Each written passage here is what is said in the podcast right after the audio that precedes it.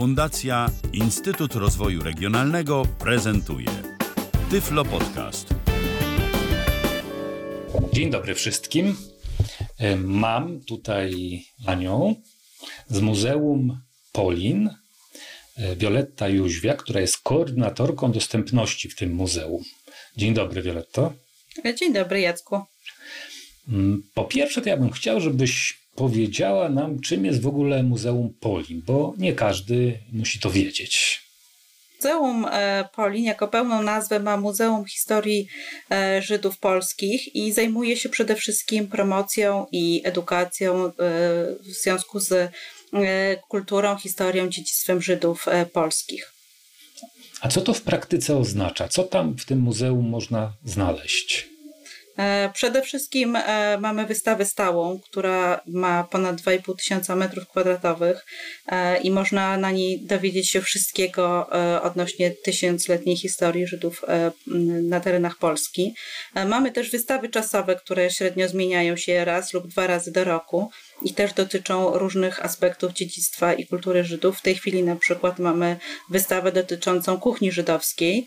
E, Mamy też wiele wydarzeń edukacyjnych e, związanych e, z tą tematyką, jak na przykład konferencje naukowe, warsztaty edukacyjne dla dzieci, młodzieży, dla dorosłych, dla różnych grup odbiorców.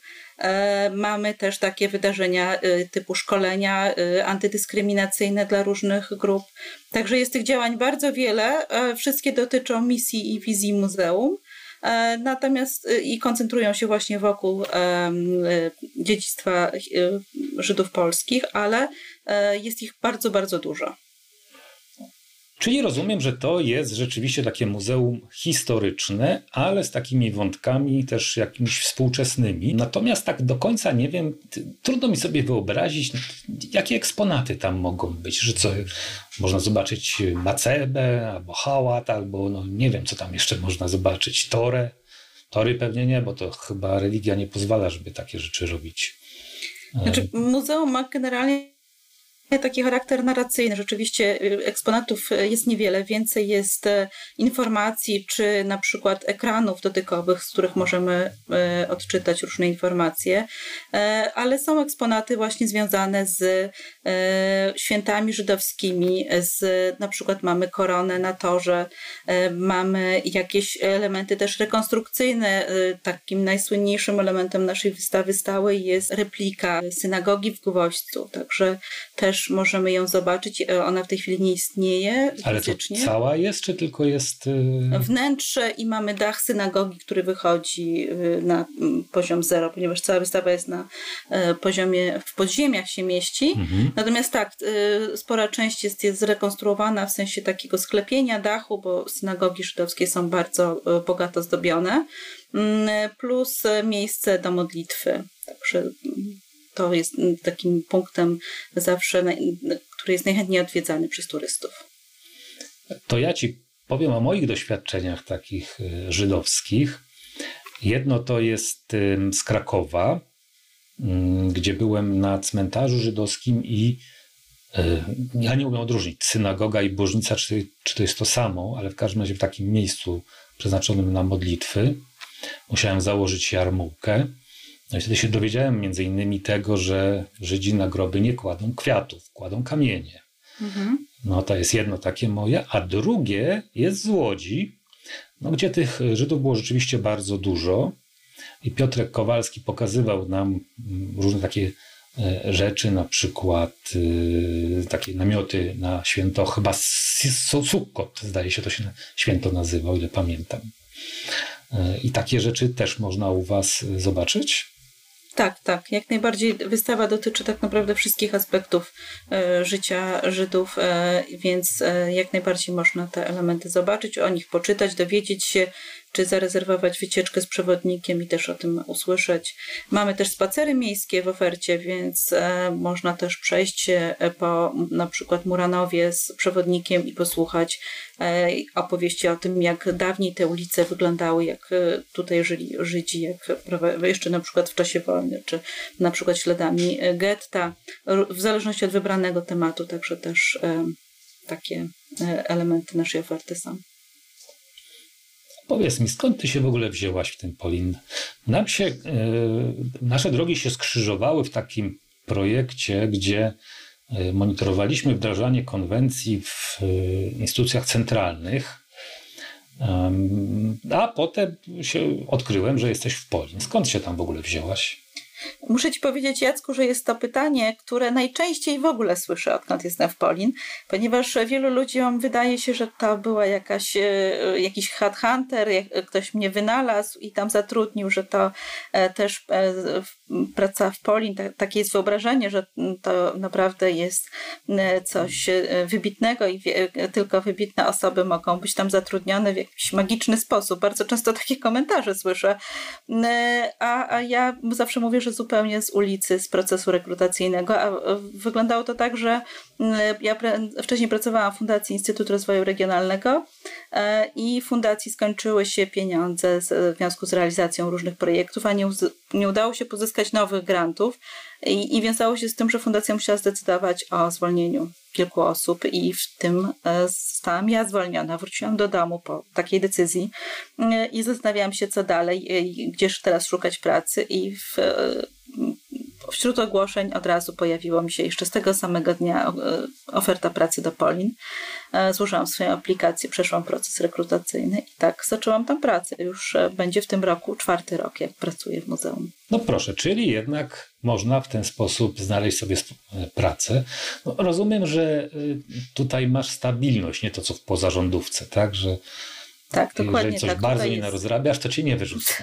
dokładnie tak jest zupełna stabilność, jest umowa o pracę na pełen etat y, z zakresem obowiązków i to stanowisko pracy jak najbardziej jest potrzebne w muzeum, więc ono y, na pewno będzie utrzymane.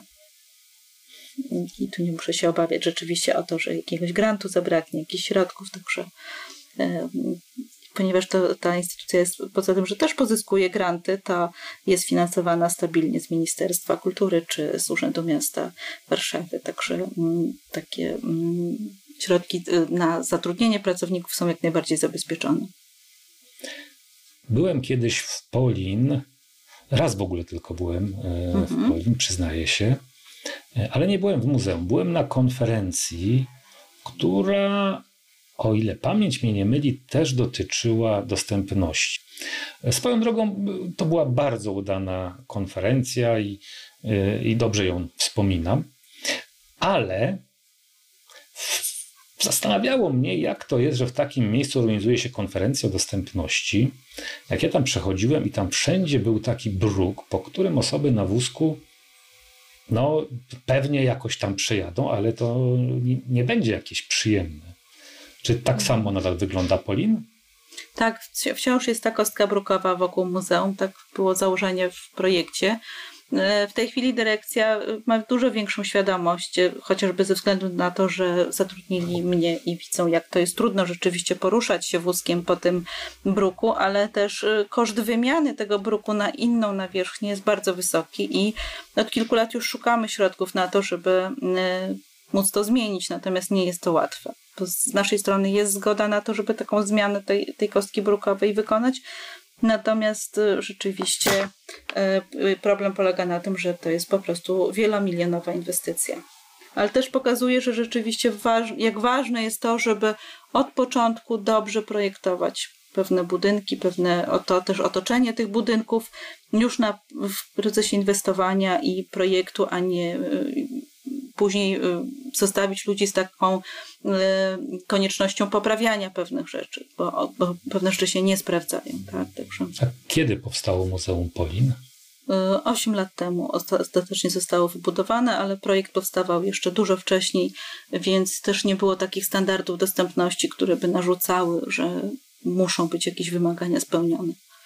No nie, nie żartuj sobie. Prawo budowlane jest od 1994 roku, więc y, takie wymagania były. A, natomiast nie ma tam informacji odnośnie kostki. Jestem przekonana, że tam. Nie ma, natomiast jest, że ma być dostępne w szczególności dla osób na wózkach. Mhm. No ale to widocznie, jak to zwykle u nas, ktoś zapomniał. Okej, okay. konferencje. Mówiłaś już, że są tam tak, jakieś warsztaty, są takie czasowe wystawy. Coś jeszcze się tam u Was dzieje w Polin? Koncerty są też koncerty, tak. Są tak? też mhm. koncerty muzyki żydowskiej lub wykonawców e, żydowskich. Są też koncerty, tutaj w ofercie mamy dla dzieci z autyzmem koncerty przyjazne sensorycznie. Od niedawna też organizujemy, więc też taka, ponieważ mamy audytorium mm, i w tej przestrzeni audytoryjnej właśnie mamy takie większe wydarzenia. Czasami spektakle teatralne, czy właśnie konferencje. Co znaczy, że są koncerty przyjazne sensorycznie? To znaczy, że nic nie słychać? To znaczy, że przede wszystkim e, uczestnikami tego wydarzenia są wyłącznie rodziny z dziećmi z autyzmem i ich rodzeństwo. I te koncerty mają mniej uczestników, około 50, 40-50 osób uczestniczy w takim koncercie. To jest bardzo ważne, ponieważ dzieci ze spektrum ze względu na nadwrażliwości różne nie lubią tłoku, tłumów, mm, przeciskania się w tym tłumie, więc ten koncert jest tak przygotowany w ten sposób, żeby ta, ta publiczność była zdecydowanie mniejsza. W trakcie samego koncertu dzieci mogą skorzystać ze słuchawek e, wyciszających, jeżeli uznają, że ta muzyka już e, to jest dla nich za długo słuchanie. E, mogą też w każdej chwili przejść do pokoju wyciszenia, a pokojem wyciszenia zawsze jest garderoba zaadaptowana na ten cel. I to też się bardzo dobrze sprawdza, ponieważ w każdej chwili mogą wyjść na chwilę, odpocząć i wrócić na koncert. Jeśli chodzi o sam koncert, to oczywiście słychać muzykę. Są, jest to muzyka, e, na przykład jak mieliśmy teraz koncert e, ku upamiętnieniu e, Josimi Felczuch. To była taka dziewczynka, która zmarła w żydowskim getcie i komponowała, żyjąc tam, pozostawiła po sobie te utwory. Myśmy na podstawie tego przygotowali koncert dla dzieci. To był koncert na fortepianie, więc można było usłyszeć muzykę na żywo. Natomiast pomiędzy tymi utworami sam koncert miał też taką formułę e, opowieści o niej, e, natomiast właśnie pomiędzy samymi utworami wymyśliliśmy, że chcemy aby dzieci e, wykonywały jakieś zadania, ćwiczenia, które ćwiczą przetwarzanie słuchowe, ponieważ dzieci ze spektrum bardzo często mają trudności z przetwarzaniem słuchowym, czyli z odróżnianiem dźwięków z otoczenia, z koncentrowaniem się na tych dźwiękach, z wyłanianiem tych dźwięków. E, I te takie ćwiczenia wykonują zazwyczaj na terapiach logopedycznych, na terapiach e, innych w swoich szkołach. Natomiast my te podobne ćwiczenia z wykorzystaniem fortepianu, z wykorzystaniem innych instrumentów e, wykorzystujemy też właśnie w trakcie naszych koncertów, przeplatamy te koncerty. Chodzi też o to, żeby utrzymać uwagę tych dzieci, bo gdybyśmy przez prawie godzinę puszczali tylko muzykę, tak, grali dla nich tylko muzykę, e, mogłoby się związać to z tym, że straciłyby zainteresowanie i e, ich uwaga mogłaby mocno stracić na tym, tak? Także Zdecydowanie zależy nam na tym, żeby dzieci były skupione i były cały czas z nami w trakcie koncertu, więc mamy utwór muzyczny, e, jakąś opowieść, jakieś ćwiczenie i znów utwór muzyczny i w ten sposób mm, z nimi pracujemy. No, brzmi to bardzo tak profesjonalnie. A dla osób dorosłych bez spektrum też są koncerty? Mm, tak, to są koncerty już muzyki żydowskiej, czy właśnie z muzykami żydowskiego pochodzenia. E, I jak najbardziej e, informacja o tym jest na stronie internetowej, można zakupić bilety mm, e, i wziąć udział w takim koncercie. Każdy może wziąć udział wtedy w takim koncercie. To wróćmy na chwilę jeszcze do tej dostępności architektonicznej. Ja z tego wypadu do Polin pamiętam też takie, takie moją emocje albo czucie, jak wszedłem, że wchodzę do jakiegoś gigantycznego pomieszczenia, to ten, ten taki hol czy lobby, to nie wiem jak to nazwać, i że ja sobie po prostu w tym miejscu nie poradzę. No bo tak naprawdę tam było po prostu jedna wielka przestrzeń. Czy myśleliście coś, jak, jak sobie z takimi rzeczami poradzić? E, tak, tutaj rzeczywiście ta przestrzeń jest bardzo trudna, ona jest ogromna i też jest bardzo zawiła, jest e, e, zaprojektowana w taki bardzo estetyczny, innowatorski sposób, ale też to powoduje, że utrudnia, myślę, właśnie zwłaszcza osobom niewidomym, poruszanie się po tej przestrzeni, ponieważ nie jest prosta, nie jest oczywista i jest bardzo duża, a jeszcze jeżeli mamy y, sytuację, kiedy mamy bardzo dużo odwiedzających, to też jest tam y, duży tłum. Myśleliśmy o tym, żeby zainstalować tam taką aplikację, która pomagałaby na zasadzie beaconów i łączenia się z telefonem przemieszczać osobom niewidomym po tym budynku, po tych przestrzeniach. I jesteśmy w fazie w tej chwili testowania takiej aplikacji. Mamy już te beacony zainstalowane u nas. Aplikacja nazywa się The Compass E, I w tej chwili mhm. testujemy ją razem z firmą, ponieważ oni dopiero e, jako taki startup weszli na rynek e, i współpracujemy na zasadzie takiej, aby przetestować to rozwiązanie i zobaczyć, jak ono w tej chwili by się sprawdzało w naszej przestrzeni. Jeszcze nie jest w tej chwili oddana do użytku naszych gości, ponieważ, tak jak mówię, jest na etapie testowania.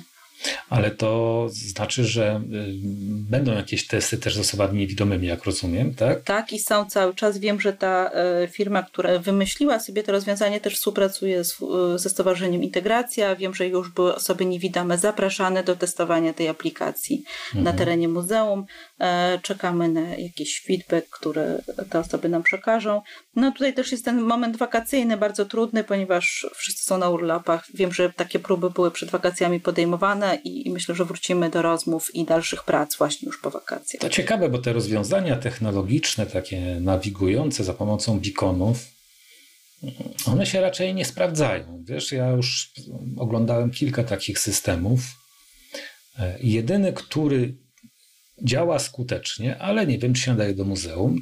To jest moim zdaniem to tu point, ponieważ tak naprawdę on nie nawiguje, tylko wydaje dźwięki, mhm. E, na które może się kierować osoba niewidoma. A nawigacja jako taka, czyli takie komunikaty, tam przejść do przodu, skręć w lewo mhm. i tak mhm. dalej, to nigdzie nie chciało działać. Także jestem ciekaw, co to, e, co to będzie u Was, bo no, jak to kiedyś e, Sławek Strugarek mi powiedział, że lepiej kupić flaszkę niż bikona. O, to znaczy też mam takie głosy, wiesz, że, że te rozwiązania się nie sprawdzają zupełnie, więc E, nie wiem, trudno jest mi odpowiedzieć. Zobaczymy, jak to będzie u nas działało. E, zdecydowaliśmy się na takie rozwiązanie, ponieważ nie przychodzi mi żadne inne lepsze do głowy. Wiem, że można zainstalować takie mapy dotykowe, ale to jak ja, jako osoba widząca, widzę ogrom tej przestrzeni i poziom jej skomplikowania. Tu zakręt, tam przejście, tutaj słupek, y, tutaj kawałek dachu synagogi, y, zanim przejście do restauracji. Nie wyobrażam sobie, jak miałabym to wszystko oznaczyć na mapie i oczekiwać, że osoba nauczy się tego na pamięć. Po prostu myślę, że dużo prostszym rozwiązaniem będzie, jeśli ktoś z naszych pracowników po prostu pomoże takiej osobie poruszać się po budynku. Tak, zdecydowanie. My swego czasu odbyliśmy taką jest taki podcast nawet na temat y, map e, i dostępnych interfejsów do nich. A jeszcze rok temu był taki webinar. No ja mam wrażenie, że osoby niewidome z tych planów dotykowych nie korzystają. Owszem, sobie obejrzą, ale potem nie korzystają. I ja to doskonale rozumiem, bo są tam trzy problemy, które są tylko po części usuwalne. Pierwszy to odnalezienie w ogóle tego planu. Osoba niewidoma albo musi być e, doprowadzona do tego, do tego planu. Różnie to rozwiązują, czasem dźwiękiem, czasem linią naprowadzającą, czasem jeszcze jakoś inaczej, ale musi jakoś znaleźć. Poszukiwanie tego planu może być dużo dłuższe niż poszukiwanie człowieka. Tak. Drugie to to, że większość osób, które nie widzą, nie potrafią czytać tych planów. Znaczy dla nich to jest tylko zestaw kresek. I ja taką osobą na przykład też jestem. E, a trzecie to już jest problem nieusuwalny w tej technologii, że ludzie nie chcą dotykać tych tyfloplanów, bo są brudne. Mhm. Czy u nas mówią, zespół jest tak przeszkolony z obsługi z osób z niepełnosprawnościami, e, i to ze wszelkimi niepełnosprawnościami, więc e, też jest e, uwrażliwiony na to, że jeżeli do kasy czy w holu tak pojawiłaby się osoba, która potrzebuje pomocy w przeprowadzeniu do konkretnego punktu, to na pewno otrzymałaby taką pomoc od naszego pracownika. Wydaje nam się to najlepsze i najprostsze rozwiązanie e, które na pewno też zabezpieczy tę osobę, żeby trafiła tam, gdzie chce, nie zgubiła się i też czuła się po prostu bezpiecznie w tej takiej właśnie dużej i zawiłej przestrzeni. Tak, tak nam też wychodziło, chociaż mm, też zwrócę Twoją uwagę na taką technologię, chyba że już ją sprawdzaliście i Wam nie wyszło. E, to jest takie hiszpańskie rozwiązanie, nazywa się to Navilens. E, mhm. Pierwszy podcast w ogóle poświęciliśmy w czterech, rozmawialiśmy sobie o tym systemie, bo on był testowany w Warszawie. Mm, a tam w Hiszpanii jest w muzeum, chyba w Barcelonie wykorzystywany. Ja nie widziałem, jak to działa w muzeum, ale na testach sprawdziliśmy, jak to działa w metrze i powiem Ci, że no to naprawdę wyglądało bardzo interesująco. No inna sprawa, że osoby niewidome pewnie niezbyt często same chodzą do muzeów, mam wrażenie że, że no raczej zawsze. Znaczy nam się nigdy jeszcze nie przytrafiło. Rzeczywiście obsługujemy e, w skali roku bardzo dużo osób z niepełnosprawnościami, bardzo dużo grup, w tym bardzo duże grupy osób e, niewidomych, ale właśnie zawsze są to grupy. Nawet mogę Ci powiedzieć, że jeżeli my próbujemy zorganizować takie oprowadzanie dla osób z niewida e, niewidomych z tyflografikami, z audiodeskrypcją na żywo, to mamy bardzo mało zgłoszeń. Że dużo lepiej wychodzi sytuacja, kiedy na przykład osoby z jakiejś fundacji, czy z, po prostu znające się razem dzwonią dzwonią do nas i proszą o rezerwację terminu wycieczki z przewodnikiem i wtedy to się udaje i te grupy są bardzo liczne, niż odwrotna sytuacja, kiedy ja zapraszam osoby indywidualne, które nie znają się nawzajem, które y, potrzebują może i wsparcia w dotarciu do samego muzeum, bo podczas takiej wycieczki mają wszystko zorganizowane i zabezpieczone mm, i też znają się właśnie nawzajem, więc myślę, że to jest taki czynnik decydujący, dlaczego tak się dzieje. Do tej pory rzeczywiście nie zdarzyło mi się na przestrzeni tych czterech lat pracy w muzeum, aby osoba niewidoma przyszła indywidualnie zwiedzać muzeum. No tak się domyślam, że tak mniej więcej y, musi wyglądać. Co jednak nie, nie zwalnia od tego, żeby nie, nie kombinować jednak w tym mhm. kierunku, no bo jednak może kiedyś chcieć przyjść. Oczywiście, że tak. Okej, okay, a jak już zorganizujesz takie mm, oprowadzanie dla osób niewidomych, to co tam jest y, w środku w tym, w tym, tym oprowadzaniu? Przede wszystkim są tyflografiki lub materiały dotykowe 3D y, z wybranych eksponatów z takiej wystawy. Y, zawsze przed y, wybraniem takich tyflografik rozmawiamy z samymi kuratorami, aby poprosić ich o to, aby samodzielnie wskazali najważniejsze ich zdaniem obiekty, bo czasami tych obiektów jest kilkadziesiąt, więc wiemy, że dla osób niewidomych trudno jest udostępnić aż taką ilość. Wybieramy maksymalnie 10 obiektów, które właśnie Mm, adaptujemy do tyflografik. E, zapraszamy wtedy też e, odpowiednie firmy czy fundacje, które zajmują się udostępnianiem e, sztuki kultury dla osób niewidomych, po to, aby pomogły nam w wykonaniu takich tyflografik. Na przykład zlecamy im po prostu takie wykonanie. Mm, I wiemy też, że muszą to w trakcie procesu tworzenia też skonsultować z osobami niewidomymi. Prosimy też o napisanie audiodeskrypcji do tych wybranych tyflografik e, i wszystkie te materiały przekazujemy przewodnikowi, który później właśnie w trakcie oprowadzania korzysta z tego, e, opowiada o wybranych e, obiektach właśnie i pokazuje je osobom niewidomym, ale też korzysta z tej audiodeskrypcji, ale już prowadzi ją też na żywo. Mamy też przewodników, którzy są przeszkoleni z audiodeskrypcji na żywo, z audiodeskrypcji w ogóle, także też umieją sami napisać audiodeskrypcję. Mm, I w trakcie takiego prowadzenia ono trwa półtorej godziny, wykorzystują te mm, materiały. To zapytam Cię, bo skoro powiedziałaś o tych y, tyflografikach, jak rozmawiałem z panem Danielem Lachorem z miasteczka galicyjskiego, to jest taki skansen y, mhm. na Podkarpaciu. Nie na Podkarpaciu, tylko no, w Nowym Sączu. Co to jest Podkarpacie? To nie jest Podkarpacie. No, w każdym razie on powiedział, że takie e, produkty dotyczące dostępności potwornie zdrożały w ciągu ostatnich kilku lat. Czy też obserwujesz taki trend? Tak, zdecydowanie tak. Bardzo, bardzo zdrożały, ale myślę, że w ogóle wszelkie usługi związane z dostępnością bardzo zdrożały. Czy to na, e, jeżeli chodzi o zakup, czy e, jakiegoś rozwiązania dostępnościowego, ale też na przykład ceny szkoleń, czy takich usług typu napisanie audiodeskrypcji, napisanie podręcznika w tekście łatwym. Te wszystkie usługi związane z dostępnością bardzo, bardzo zdrożały. Czyli potwierdzasz, to przykro mi się robi, bo to znaczy, że ktoś jednak A co ta użyje tego słowa? Żeruje na tym, tak? Tak. Tak, nawet powiem Ci, ostatnio mieliśmy taki telefon, e, ponieważ e, otrzymaliśmy grant e, z Pefronu Kultura bez barier na kolejne właśnie jakieś wdrożenie kolejnych rozwiązań dostępnościowych. No i ta lista jest na stronie Pefronu. Można zajrzeć, kto dostał ten grant. I odkąd jest to ogłoszenie wyniku, to bez końca zgłaszają się do mnie różne firmy, proponując różne usługi. Firmy, które pierwszy raz słyszę. Przypuszczam, że E, zostały utworzone specjalnie po to, żeby zarobić na tym grancie, tak?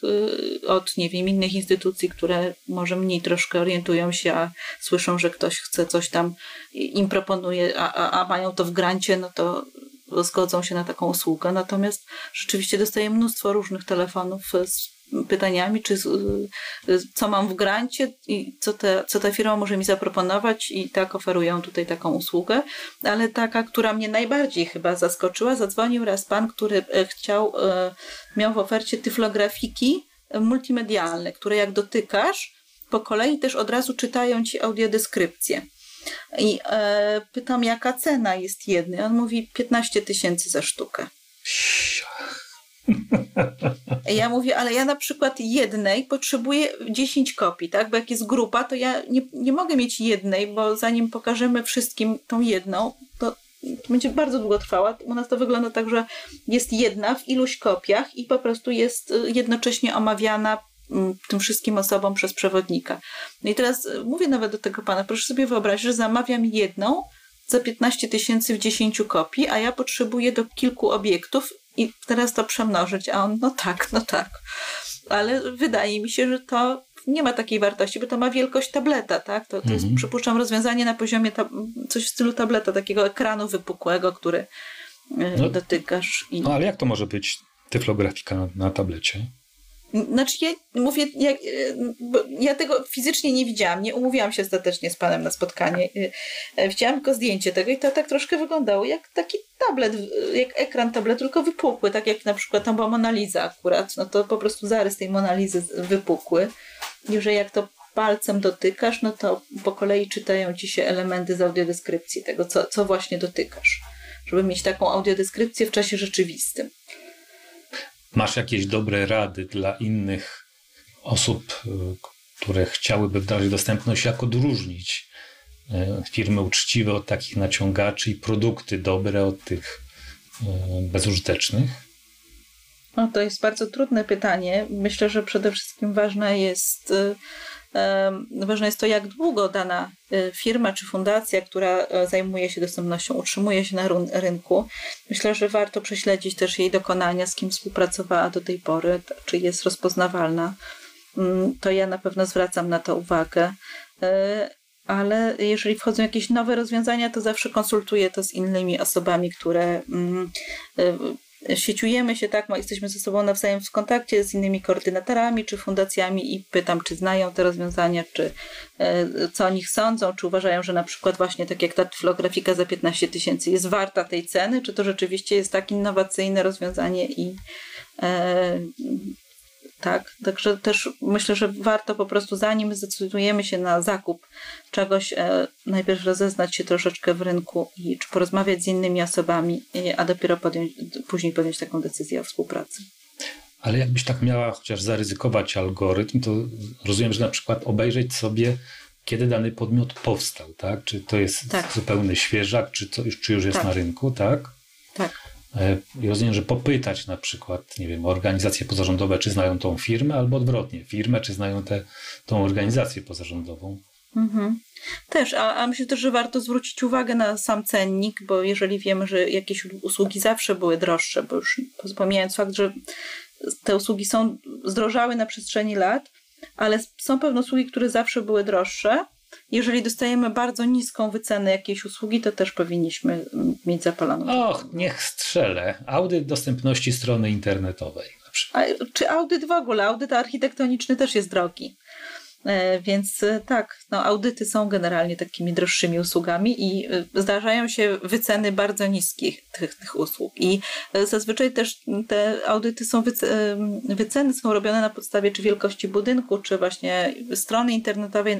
Natomiast jeżeli przyjdzie do nas taka oferta, która po prostu z palca jest napisana dla wszystkich taka sama, to też myślę, że powinna nam się zapalić czerwona lampka, jak, jak ten audyt będzie robiony, skoro on raz, że ma dużo niższą cenę, a dwa, ktoś wycenę zrobił bez w ogóle znajomości budynku, wielkości tego budynku czy poziomu skomplikowania. Dobra, wracajmy do samego muzeum mhm. w takim razie. E, już wiem, co macie dla osób niewidomych, rozumiem, że słabowidzących. E, a co macie dla osób głuchych, które są z kultury rzeczywiście bardzo mocno e, wykluczone? To tutaj mamy przede wszystkim dostęp do tłumacza języka migowego w formie zdalnej w tygodniu. Przez cały czas pracy muzeum w kasie można zakupić bilet właśnie z, czy uzyskać jakiekolwiek informacje z, za pośrednictwem i z wykorzystaniem tej technologii właśnie zdalnego dostępu do tłumacza języka migowego. E, ta aplikacja jest zainstalowana na oddzielnym tablecie, także też e, to, ten tablet służy wyłącznie do obsługi tego tłumacza języka migowego. Myślę, że to jest szalenie ważne. Tak, e, tak, tak, tak, to prawda. Że, że nie łączymy tego z stanowiskiem kasowym czy z jakimś innym, tylko po prostu, w sensie, że to jest oddzielne urządzenie do obsługi tylko i wyłącznie tej usługi. Dodatkowo na audioprzewodnikach mamy wgrane ścieżki po wystawie stałej i właśnie tam też jest audiodeskrypcja do wystawy stałej wgrana ale też właśnie ścieżka w języku migowym o tej wystawie, mm, ale też mamy wydarzenia, podczas których zapraszamy tłumacza języka migowego y, na żywo, y, aby tłumaczył osobom głuchym. I to czy podczas oprowadzań, ale też na przykład podczas y, takich wydarzeń jak Dzień Dziecka. Często przychodzą do nas rodziny z dziećmi właśnie głusi. I wtedy też jest zapewniona obsługa tłumacza języka migowego czy podczas innych wydarzeń rodzinnych, bo rzeczywiście tutaj mamy sporo rodzin, gdzie są albo rodzice głusi, albo dzieci są głuche i wtedy potrzebny jest tłumacz języka migowego na żywo. Takie uprowadzanie z tłumaczem języka migowego to jest na życzenie odwiedzających, czy raczej wy ogłaszacie, że, że będzie tego a tego dnia takie zwiedzanie? I obie możliwości są e, dopuszczalne.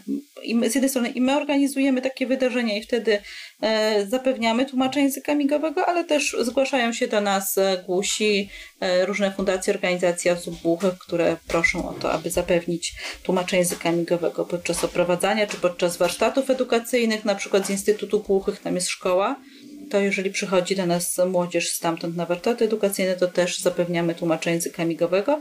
A mogę powiedzieć więcej, nawet niedawno mieliśmy pierwszy raz taką sytuację, gdzie e, korzystaliśmy z międzynarodowego tłumacza języka migowego, ponieważ zgłosiła się do nas grupa ze Szwecji osób głuchych i zapewniony był tłumacz języka migowego polskiego, ale też i międzynarodowego. Na dwa języki było tłumaczone.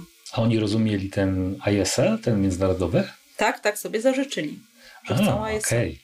Tak, to było wcześniej, przed wizytą wszystko dokładnie ustalone i uzgodnione z organizatorami. I byli bardzo zadowoleni z tej obsługi. E, zamierzają z kolejną grupą tak samo do nas wrócić e, w nowym semestrze. Także bardzo też się cieszymy z takiego doświadczenia i z tego, że mogliśmy to zapewnić. Pięknie. Hmm? A powiedz mi, czy jeszcze jakieś ciekawe technologie można by takie znaleźć u Was? E, bo to mnie oczywiście najbardziej ciekawi. Wiem, że te bikony to dopiero są w planach, jeżeli w ogóle, a coś innego, nie wiem, no jakieś, no generalnie, może coś ciekawego macie takiego technologicznego w muzeum. E, to, co u nas cieszy się największym powodzeniem, to są słuchawki wyciszające. Nie wiem, czy możemy to zaliczyć do rozwiązania technologicznego. W pewnym sensie tak, ale muszę Ci powiedzieć, że przychodzi do nas bardzo dużo rodziców e, z dziećmi z spektrum autyzmu czy z nadwrażliwością słuchawą, które są dopiero co zdiagnozowane. Z, I e, ci rodzice dopiero uczą się tej nowej rzeczywistości, dopiero uczą się funkcjonowania z tymi dziećmi. I e, bardzo często pierwszy raz od nas dowiadują się, że takie rozwiązanie jak słuchawki wyciszające istnieje. E, te dzieci bardzo mocno reagują płaczem, krzykiem w sytuacji, kiedy boją się czegoś, boją się nadmiernego hałasu, czy kiedy ten hałas jest bardzo długi, tak? Na przykład idziemy po ulicy, jadą samochody, trąbią, wciąż czekają psy, a my musimy z dzieckiem przejść jakiś spory kawałek, e, to, to może to się skończyć różnymi trudnymi sytuacjami, płaczem, dużym stresem, a wystarczy założyć takie słuchawki wyciszające i dziecko może spokojnie przejść ten kawałek. U nas wykorzystujemy to podczas warsztatów, jeśli właśnie y, dzieci też czują się już przestymulowane, czy na przykład schodzimy na wystawę stałą, gdzie jest dużo ekranów, dużo dźwięków. Dzieci mogą w każdej chwili e, założyć sobie te słuchawki, zdjąć je lub być w nich cały czas, w zależności od ich potrzeb. No ale właśnie bardzo często jest tak, że rodzice przychodzą i pierwszy raz widzą u nas takie rozwiązanie. Są takie słuchawki po prostu, że, które przylegają do uszu, czy one mają jakieś aktywne elementy? Na przykład... Przylegają, nie mają żadnych aktywnych. To są hmm. takie słuchawki, jak się wykorzystuje na budowie, A, jak okay. mamy młoty pneumatyczne na przykład, tylko są dostosowane do rozmiaru dziecięcego. E, Poleć mamy mi też, jakieś takie słuchawki. E, Peltor 3M. My Peltor. mamy tą firmę zawsze i wszystkie dzieci z autyzmem, które ja znam, e, to mają dokładnie Peltor 3M. Bo nie tylko dzieci tak mają, ja też tak mam. Ja stosuję taką metodę, że korzystam z moich dokanałowych słuchawek e, Jabra. Jak mhm. wiem, że gdzieś będzie głośno, to ja sobie je po prostu zabieram i wtykam do uszu. Dźwięku przechodzi tyle, że mogę korzystać, a jednocześnie nie jestem tym zmęczony. Tak jest niestety w kinach. Mhm. Tam jest po prostu bardzo, bardzo głośno. Mi to przeszkadza. Więc jak się już tam wybieram, no to właśnie zakładam takie, e, takie słuchawki. No, a mówiłaś też, że tam jest dużo multimediów różnych, e, że są jakieś, rozumiem, ekrany multimedialne, jak to są teraz modne w mhm. muzeach.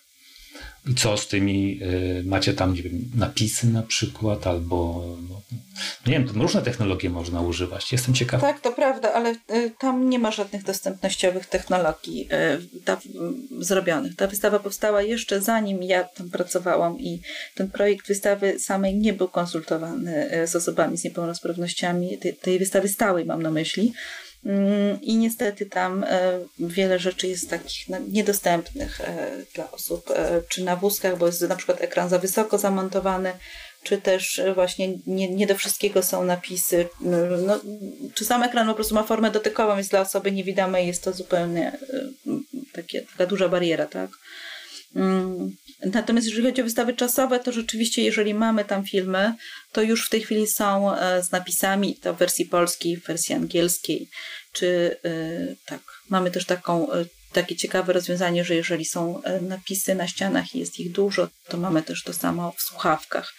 Czyli jeżeli osoba nie przeczyta, to odsłucha ze słuchawek te napisy. Chociaż też nie wszystkie y, i, i nie na każdej wystawie jest to stosowane. Na przykład poprzedniej, jak była wystawa dotycząca Gdyni Tel Awiw, e, to mm, były tam na przykład cytaty bardzo ważnych postaci, architektów. E, e, to te cytaty na ścianach były też umieszczane w nagraniu lektorskim, w takich słuchawkach obok. Można było sobie nacisnąć guziczek, założyć słuchawki i odsłuchać tego cytatu. Czyli audiotekst, tak? Taki audiotekst, tak. Mhm. Natomiast z takich rozwiązań technologicznych, y, to jeszcze mogę Ci powiedzieć, że mamy pętle indukcyjne u nas i to takie w formie naszyjnej, czyli podłączamy je do audioguida i możemy z, tym, z tą pętlą indukcyjną iść na wystawę. Wtedy osoba z aparatami słuchowymi dużo lepiej słyszy przewodnika. Y, mamy też pętle indukcyjne stacjonarne, cztery u nas zamontowane i jedną w szczególności w kasach bo tam jest rzeczywiście ten hol bardzo duży i bardzo, e, myślę o sobie z aparatami słuchowymi, trudno byłoby tam zakupić bilet bez pętli indukcyjnej. E, mamy w Centrum Informacji Historycznej kolejną pętlę oraz jeszcze dwie kolejne w sali konferencyjnej, gdzie gdybyśmy chcieli, żeby konferencja odbyła się właśnie też z użyciem pętli, to jest to możliwe, oraz w jednej sali edukacyjnej, gdzie przychodzą dzieci. To są poznaczaliście te miejsca? Tak, oczywiście, że tak. Wszystko zgodnie ze standardami. Super. No, a coś jeszcze? No, bo widzę, że tak, tak jak zaczynasz myśleć, tak ci się przypominają jednak jakieś rzeczy. Tak, bo mamy ich po prostu bardzo dużo, bardzo się rozwijamy i bardzo e, cały czas e, tak musimy chyba zrobić e, spis, jakąś listę tych wszystkich rzeczy, tych rozwiązań, które mamy, bo jest ich bardzo dużo i mnie jest trudno wymienić tak e, z palca wszystkie. Raczej to jest tak, że ktoś do nas dzwoni, pyta, czy mamy to i to, i ja mówię tak, e, niż wymienić całą listę. Mogę powiedzieć z takich ciekawych rozwiązań, które e, bardzo nam się sprawdziły i są taką nowością, dopiero co to zakupiliśmy, to jest system FM. E, zgłosiło się do nas, była taka sytuacja, zgłosiło się do nas e, dziecko, mama do mnie zadzwoniła i powiedziała, że chłopiec ma aparaty słuchowe i czy jest pętla indukcyjna w pomieszczeniu, gdzie odbędzie się warsztat. Ja powiedziałam, że niestety nie. On, ona mi powiedziała, że on prawie nic nie słyszy. Jeżeli nie będzie tej pętli albo innego rozwiązania, to on nie będzie mógł wziąć udziału w tym warsztacie, bo on nie będzie prawie nic słyszał. Więc ja zadzwoniłam do swoich znajomych, popytałam, co możemy, jak, jak im pomóc. Jest takie rozwiązanie jak system FM. Działa to na zasadzie nadajnika i odbiornika. E, dziecko ma taką pętlę naszyjną, indukcyjną e, i odbiornik, a osoba prowadząca ma nadajnik z mikrofonem. E, rozwiązanie sprawdziło się fantastycznie, bo sam warsztat wiązał się z przemieszczaniem właśnie i do sali edukacyjnej i w holu i później do, jeszcze do, na wystawę, żeby wykonać jakieś tam zadania i powrót do sali edukacyjnej. E, w efekcie e, nawet taka stacjonarna pętla indukcyjna by się tutaj nie sprawdziła. Ta, ta mi to uświadomiło, że tak naprawdę jedynym rozwiązaniem w przypadku takiego mobilnego warsztatu czy oprowadzania to właśnie takie, taki system FM jest jedynym rozwiązaniem. E, I dzięki temu rodzina do nas wraca, zapisała się na kolejny semestr, są bardzo zadowoleni z obsługi mm, i to dziecko też myślę jest tak socjalizowane do uczestnictwa w kulturze, do bycia w tej kulturze. Takie rozwiązania też uświadamiają mi, jak to jest ważne e, i jak magiczne, bo e, jak zaczęliśmy mówić do tego dziecka bez tego systemu, to on zupełnie nas nie słyszał. W momencie, kiedy to wszystko założyliśmy, uruchomiliśmy i przywitaliśmy się z nimi, spytaliśmy, czy słyszy. On mówi tak, teraz słyszę. To to jest też taki niesamowity i magiczny moment, myślę, naszej pracy. Że możemy taką normalność wprowadzić tym ludziom do, do życia. Mam znajomego, który korzysta z takiego systemu FM. Rzeczywiście on nosi na szyi e, taki, taki metalowy odbiorniczek. Strasznie sterany były. Kiedyś wziąłem go do ręki, to klapka odpadła.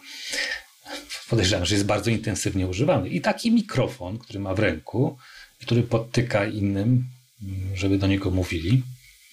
E, mhm. No i on rzeczywiście dzięki temu w ogóle słyszy, bo Nadal słyszy bardzo słabo, e, ale jednak słyszy. Bez tego no, on jest absolutnie głuchy. Absolutnie. Mhm. Także no, tu, ale to też warto powiedzieć, że to jest rozwiązanie dobre w specjalnych sytuacjach, że tak. to jest indywidualne narzędzie, czyli do obsługi jednej osoby. Mhm. Nie słyszałem, żeby były rozwiązania grupowe oparte o FM, ale może są. Nie, nie ma też, bo ja też podpytywałam, bo zastanawiałam się, co by było, gdyby więcej takich osób do nas przyszło, które potrzebują tego rozwiązania. No okazuje się, że nie jest to możliwe. Jest to obsługa jeden na jeden, wyłącznie. Przynajmniej na ten moment tylko tyle technologia pozwala. To ja Ci powiem, gdzie szukać nadziei technologicznej. Mhm. Mianowicie w nowym standardzie Bluetooth 5.0, który ma mieć taką, taką właśnie nie wiem, funkcję, opcję, nie wiem jak to nazwać, że sygnał jest rozgłaszany do wielu odbiorników. Krótko mówiąc, ktoś ma urządzenie y, i mówi do niego, i to po Bluetooth trafia do, y, do wielu odbiorców. Czyli troszkę jakby każdy miał oddzielny swój system, y, mhm. system FM. No, także, ale, to, ale jeszcze nie widziałem praktycznego wykorzystania takiego systemu, więc to jest dopiero pewnie jakoś, no, pewnie jakaś tam przyszłość, ale bardzo to obiecująco wyglądało. Mhm. Nawiasem mówiąc, jest to technologia, którą można używać także nie w przypadku osób niepełnosprawnych, ale na przykład na potrzeby tłumaczeń jakichś konferencji. Zawsze mhm. z tymi słuchawkami to jest zamieszanie, trzeba tego pilnować, e, trzeba to, to, to zbierać, rozdawać, potem zbierać. A tutaj każdy korzysta ze swojego sprzętu, ze swojego smartfona, ze słuchawkami i, i ma. No ale to mówię, to czekam aż ktoś to tak naprawdę e, jakoś tam ładnie zaimplementuje e, w naszych technologiach. Jakbyś, jakbyś zachęciła w ogóle do odwiedzania y, Polin i to y, nie tylko osoby niepełnosprawne, ale y, no, wszystkich? Oj, Myślę, że bardzo warto zobaczyć to muzeum, ponieważ już w tej chwili ma taką opinię najnowocześniejszej instytucji kultury. Rzeczywiście sam budynek jest bardzo ciekawie wykonany architektonicznie, sam projekt Myślę, że to już jest warte zobaczenia. Czy zobaczenia też wystawa, jak została wykonana, sam sam ogrom, przestrzeń tej wystawy, zwiedzanie jej zajmuje czasami cały dzień. Można robić w trakcie przerwy. Też są takie przejścia przewidziane na te przerwy. To też pokazuje, jak ogromna jest ta wystawa. Y, myślę, że warto też dlatego, żeby zobaczyć taki element kultury, y, który y, jest może mniej znany w tej chwili, jakoś też wiąże się z jakąś dużą, z dużymi uprzedzeniami. Ja jak zaczynałam pracę w Polin, to nawet nie wiedziałam o tym, że tak wiele osób jest uprzedzonych wobec Żydów i, i religii żydowskiej. Nawet wśród moich znajomych czy osób, z którymi się spotykam, jakieś negatywne komentarze doświadczam i e, też różne osoby, które do nas przychodzą, różnie się potrafią zachować, czy mm, skomentować to, to muzeum i myślę, że warto też przyjść zobaczyć, dowiedzieć się czegoś o innej kulturze, w taki otwarty sposób podejść do tego, żeby mm, to poznać. Jak czytałem mm, Europ... nie, nie, nie Europę, tylko Boże Igrzysko Normana Davisa, e, to tam znalazłem taką informację, że przed wojną, II wojną światową jedna trzecia populacji Warszawy to byli Żydzi. Mhm. No teraz to to ich po prostu praktycznie nie ma. To, co się wydarzyło podczas wojny, II wojny światowej, Holokaust, no, zmieniło naszą kulturę w ogóle y, w Polsce, bo, bo nie mamy już tego, tego czynnika żydowskiego, który był bardzo silny. No, pewnie są tacy, którzy są z tego zadowoleni, no ale umówmy się, jest to zubożenie y, naszej kultury. Ale poczekaj, bo sobie teraz przypomniałem, że mówiłaś coś o wystawie y, kuchni żydowskiej. Mhm. To tam można też coś zjeść po żydowsku? E, na samej wystawie nie można. można się dowiedzieć po prostu, jakie są potrawy, na, na jakie święta na przykład spożywa się konkretne potrawy. E, czy jak w historii, skąd się wzięły pewne potrawy, tak? Natomiast mamy restaurację na terenie muzeum i w samej restauracji już można spróbować tych potraw. Wiemy od samych zwiedzających, że zawsze po wizycie na tej wystawie e, są bardzo głodni i e, chętnie korzystają z tej restauracji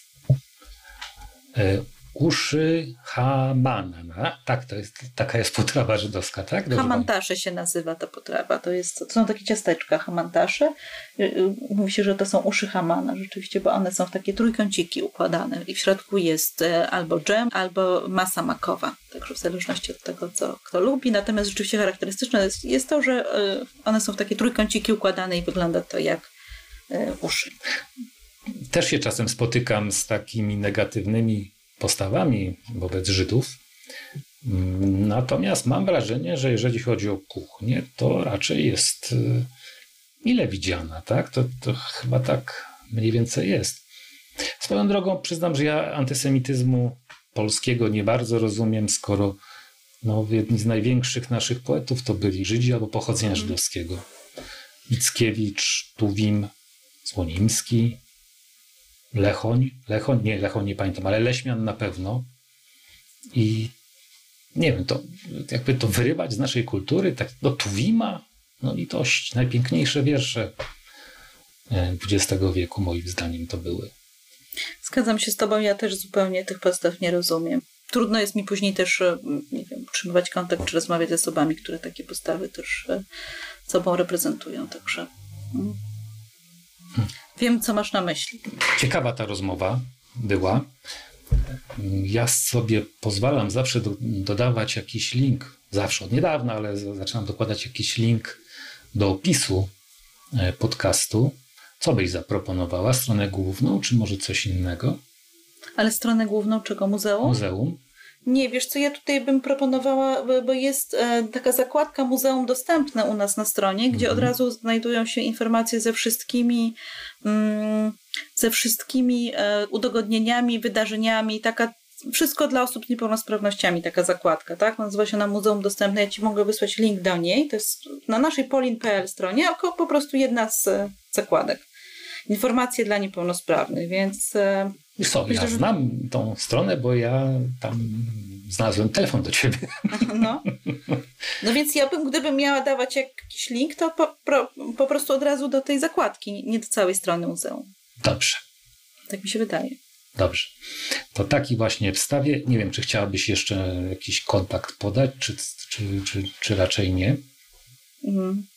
Czy na tą na tej Wiesz stronie? ten kontakt jest na tej stronie. On jest tu na dole, na tej stronie, bo, bo musi być, tak? Zgodnie z ustawą. Do koordynatora dostępności musi być A, kontakt. nie do koordynatora, nie, nie, nie.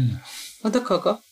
Do osoby, która obsługuje y, żądania i zapewnienia dostępności i skargi na brak zapewnienia dostępności y, w obszarze cyfrowym. I to Mhm. czasem jest koordynator, ale często nie. Okej. Także no, to, Znaczy my podajemy do mnie kontakt, dlatego że y, w większości kontaktują się z nami osoby, które chcą fizycznie odwiedzić muzeum i potrzebują informacji. no o tym. właśnie, poczekaj, poczekaj, bo rzeczywiście fizycznie, fizycznie, ale ja zupełnie zapomniałem zapytać o cyfrowe zasoby tego muzeum. Mhm. Możesz coś podpowiedzieć, co, co tam macie? Albo Czy jesteście na przykład Google Arts and Culture, albo nie wiem, gdzieś coś macie, jakieś ciekawe zasoby?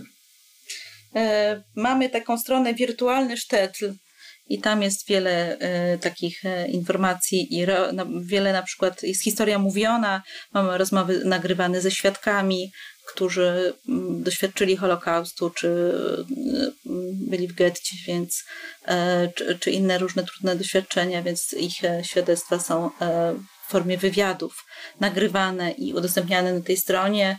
E, Są też e, informacje o obiektach w muzeum, czy e, różnych haseł typu wpisujemy sobie jakieś święto żydowskie i wyświetla nam informacje o tym, taka, taka encyklopedyczna też wiedza, tak? Wyświetla nam informacje o tym, jakie to jest święto i o co w nim chodzi. Także można jakiś termin związany z e, kulturą żydowską wpisać i też dostaniemy jakąś informację o tym. Także tutaj. I łatwo znaleźć tą stronę?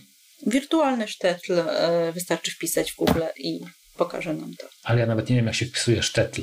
Przez, tak jak po polsku e, mówimy, Okej. przez szy to jest. e, mhm. Okej, wirtualny sztetl. Dobrze. To dziękuję Ci w takim razie za rozmowę. No Również i mam dziękuję. nadzieję, że się Cieszę się, ludziom że- spodoba. Ja też mam nadzieję i cieszę się, że udało nam się wreszcie tak, że mimo tych problemów technicznych na początku, że połączyliśmy się. Tak. Dziękuję Ci jeszcze Dziękuję. raz, Jacku, za zaproszenie. Cieszę się, że mogłam z Tobą porozmawiać i e, też dowiedzieć się dużo nowych rzeczy od, od Ciebie. Za, zapisałam sobie te wszystkie Twoje sugestie i będę e, śledzić, zobaczy, żeby może zastanowić się nad tym, żeby wprowadzić to do muzeum faktycznie. Był to Tyflo Podcast. Pierwszy polski podcast dla niewidomych i słabowidzących. Program współfinansowany ze środków Państwowego Funduszu Rehabilitacji Osób Niepełnosprawnych.